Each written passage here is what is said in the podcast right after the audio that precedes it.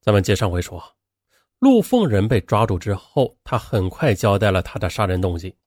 我们呢，简单一说，陆凤仁因为第一次抢劫被判了八年有期徒刑。他从监狱出来之后，又到矿井里打了几个月的工，并且是买了一辆摩托车，但是啊，没有上牌照的钱。一天，他碰到戴云天之后，便坐了他的车。两小时后，又特意找到他，把他诱骗到偏僻的山边，从后面偷袭杀了他，并且抢走了所有的财物。十月十二日，戴家兄弟齐聚一起接受记者的采访，他们的身份都是农民，嗯，当然了，也有些农田之外的经济来源。也正是这些经济来源，才基本的保证了他们执着的追凶行动。刑事案件的私力救济，对于这些平民来说，其实成本是非常大的。他们必须丢下自己的活儿，全心全力忍饥受寒，而且家里还有小孩、老婆。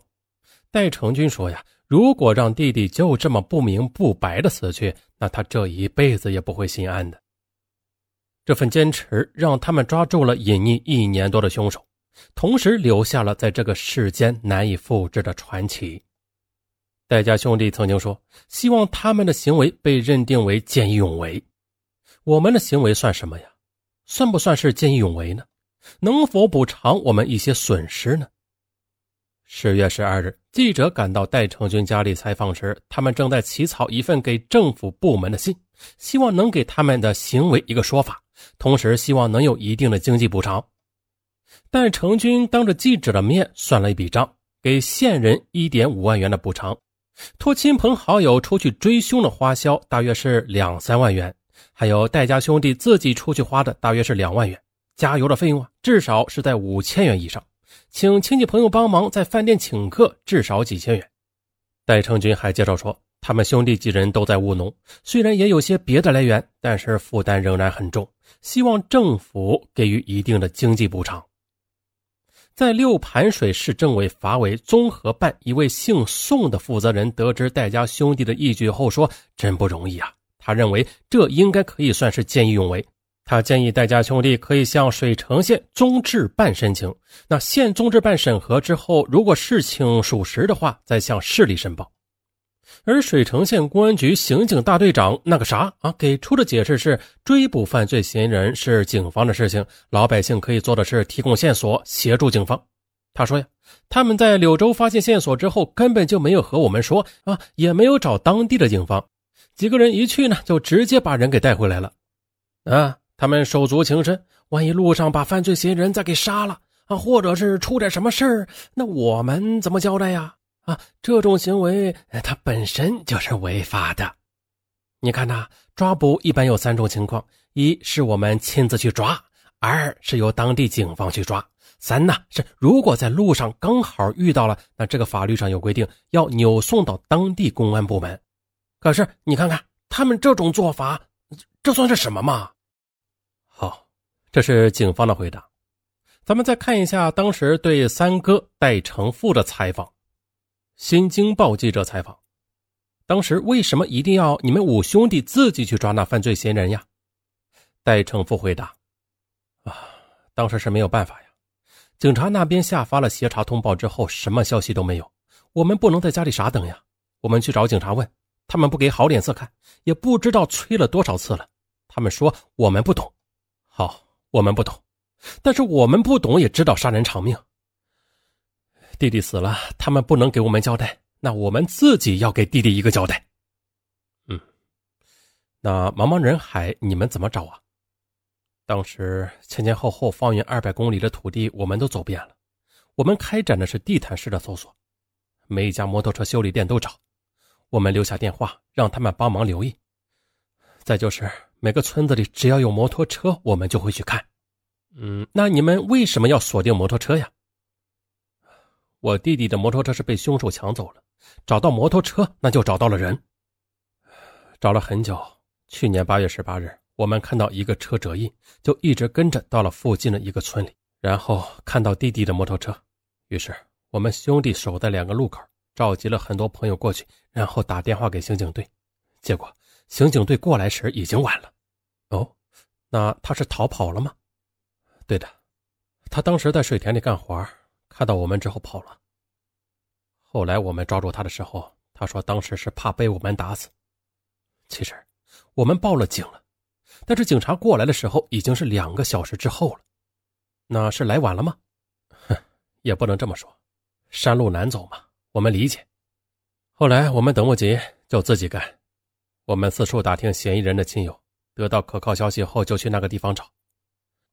当时我们刚开始时是悬赏一万元，后来又加到一万五。想好了，如果后来还破不了案，那就每年加五千元，一直找到他为止。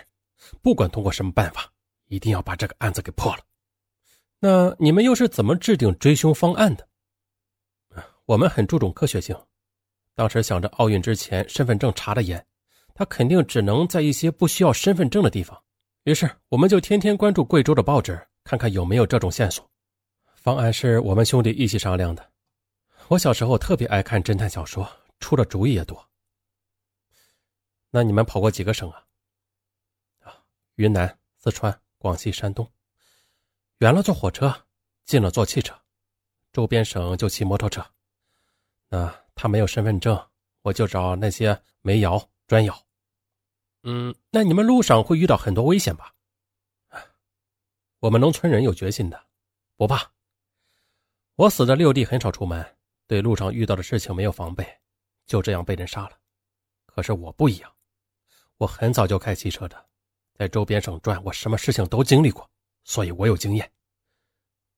当时为了找人，我们就到矿里找活干，看人不在，干两天就走。老板说我们是神经病。在汶川遇到泥石流，路没法走，我们就背着摩托车从地里绕过去。苦也没有办法，我们农民嘛，这种条件靠不到别人。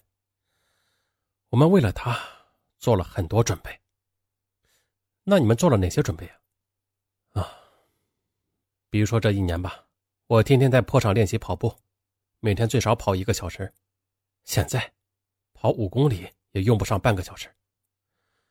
当时我想，自己年纪太大了，四十多岁，而凶手只有二十多岁。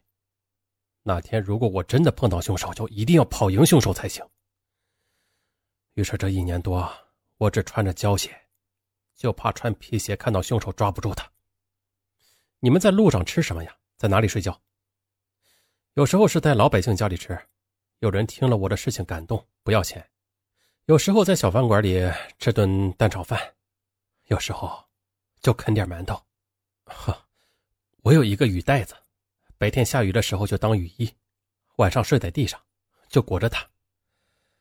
地特别潮，有时候冻醒了，我就起来跑步，跑一会儿就热乎起来了。你会跟别人讲起你弟弟的事情吗？会的，因为大海捞针，没有线索。那。我多告诉一个人，就多一条线索。有些人开始瞧不起我们，但是听了我们的事情之后，就给我们针灸。那在这段时间里最难熬的是什么时候？去年冬天吧，一直到今年三月份之前，冷的睡不着觉。当时到处都冻上了冰，摩托车轮胎我们就用绳子捆上防滑。可是最难熬的还不是这个，是到他亲戚干活的地方调查时。有的地方几十公里都没有什么人，打手机也没有信号，就算是被杀了也没有人知道。那对于这些，你们是怎么忍受下来的？我们长在农村嘛，不在乎吃苦，人呐苦不死，但是能冤死。我们当时就下了这个恒心，就是因为我弟弟他冤，他要是车祸死的，我们不会这样。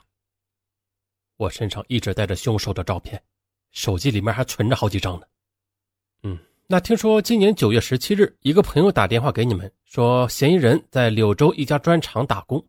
那你第一眼看到凶手是什么感觉？真是悲喜交加。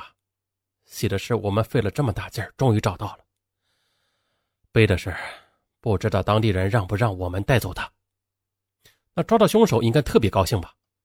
不是特别高兴，是特别兴奋。我们抓他时是今年九月二十三日凌晨两点钟，当时他正在睡觉，我们是越过两道门冲上去把他摁住了。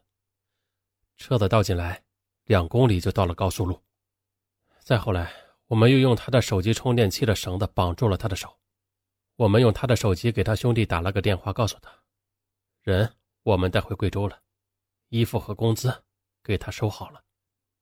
你们和他在路上又谈了些什么？我们问他为什么要杀我弟弟，他说从狱里出来，没有人瞧得起他，活着没意思。那天和母亲吵架，出来就想杀一个人。他想杀一个卖摩托车的，他说特别看不起他，他想把他杀了。但是去了两次，那家里都有其他人。最后他碰到我弟弟，就杀了他。听他说这些，你恨他吗？你打他了吗？不恨了，事情已经过去了。把他抓住了，反而不恨了。他得伏法，打他干嘛？我们不打。说实在的，我弟弟被杀了，说什么的都有，说他在外边得罪人了。现在我们证明了。我弟弟一点错都没有，你们把凶手带回了村子里吗？嗯，我们把他带到我弟弟家门前，让我家兄弟的小娃看看。孩子拿手在背后戳他，然后又带到我老母亲那儿。我母亲哭着拿棍子要打他，我们拦住了。事情已经出了，我们要是打死他，那是贬低我们的素质。那你觉得凶手是个什么样的人呢？我们其实对凶手没有多少看法的。他只读了二年级，是个法盲，家里穷的什么也没有。我弟弟被杀之后，他跑了。我们从来也没有找过他母亲，跟他家要过钱。我们知道，他实在是没有钱。很多人觉得你们很伟大，那你们自己是怎么觉得？伟大？不我们是生活上的弱者，是在平凡不过的老百姓，就是不能接受弟弟就这么死了而已。可是有些媒体报道说，你们当地刑警大队长表示，呃，追捕犯罪嫌疑人是警方的事老百姓可以做的是提供线索，那协助警方，不是提倡自主抓捕这种方式。啊，大队长说我们不按程序办事破不了案。那我问呐，难道我兄弟就该死？没人帮，我们只能靠自己了。我们当天把人拉回来交给大队长，也没别的意思，就是希望早点抓住凶手，给弟弟一个交代。你们有没有想过，一年找不到，两年找不到，那以后该怎么办呀？这个想过的。我们以后背起挎包，全国走，只要饿不死，那我们就接着找。我们这辈子人找不到，那孩子高中、大学毕业了，出了本职工作，第一件事。还是找凶手，兄弟、父母，这种血缘关系谁也改变不了。我们找不着的话，一辈子心不安呢。嗯，可以看出来你和弟弟感情很好啊。是的，一直感情都很好。父亲打小教育我们要团结，家里兄弟、兄弟的孩子都特别好。弟弟是家里的顶梁柱。勤快善良，那我们都出来了。那在家乡，父老乡亲的交际都靠我弟弟。他一出事全家都崩溃了。我们跪在老母亲面前发誓，一定要找到凶手。那你的妻子支持你吗？去找凶手时，我夜里四点多去广西。我知道他不愿意，但是不敢说。他不是心疼钱。是怕我出去回不来。那你现在的心愿了了吗？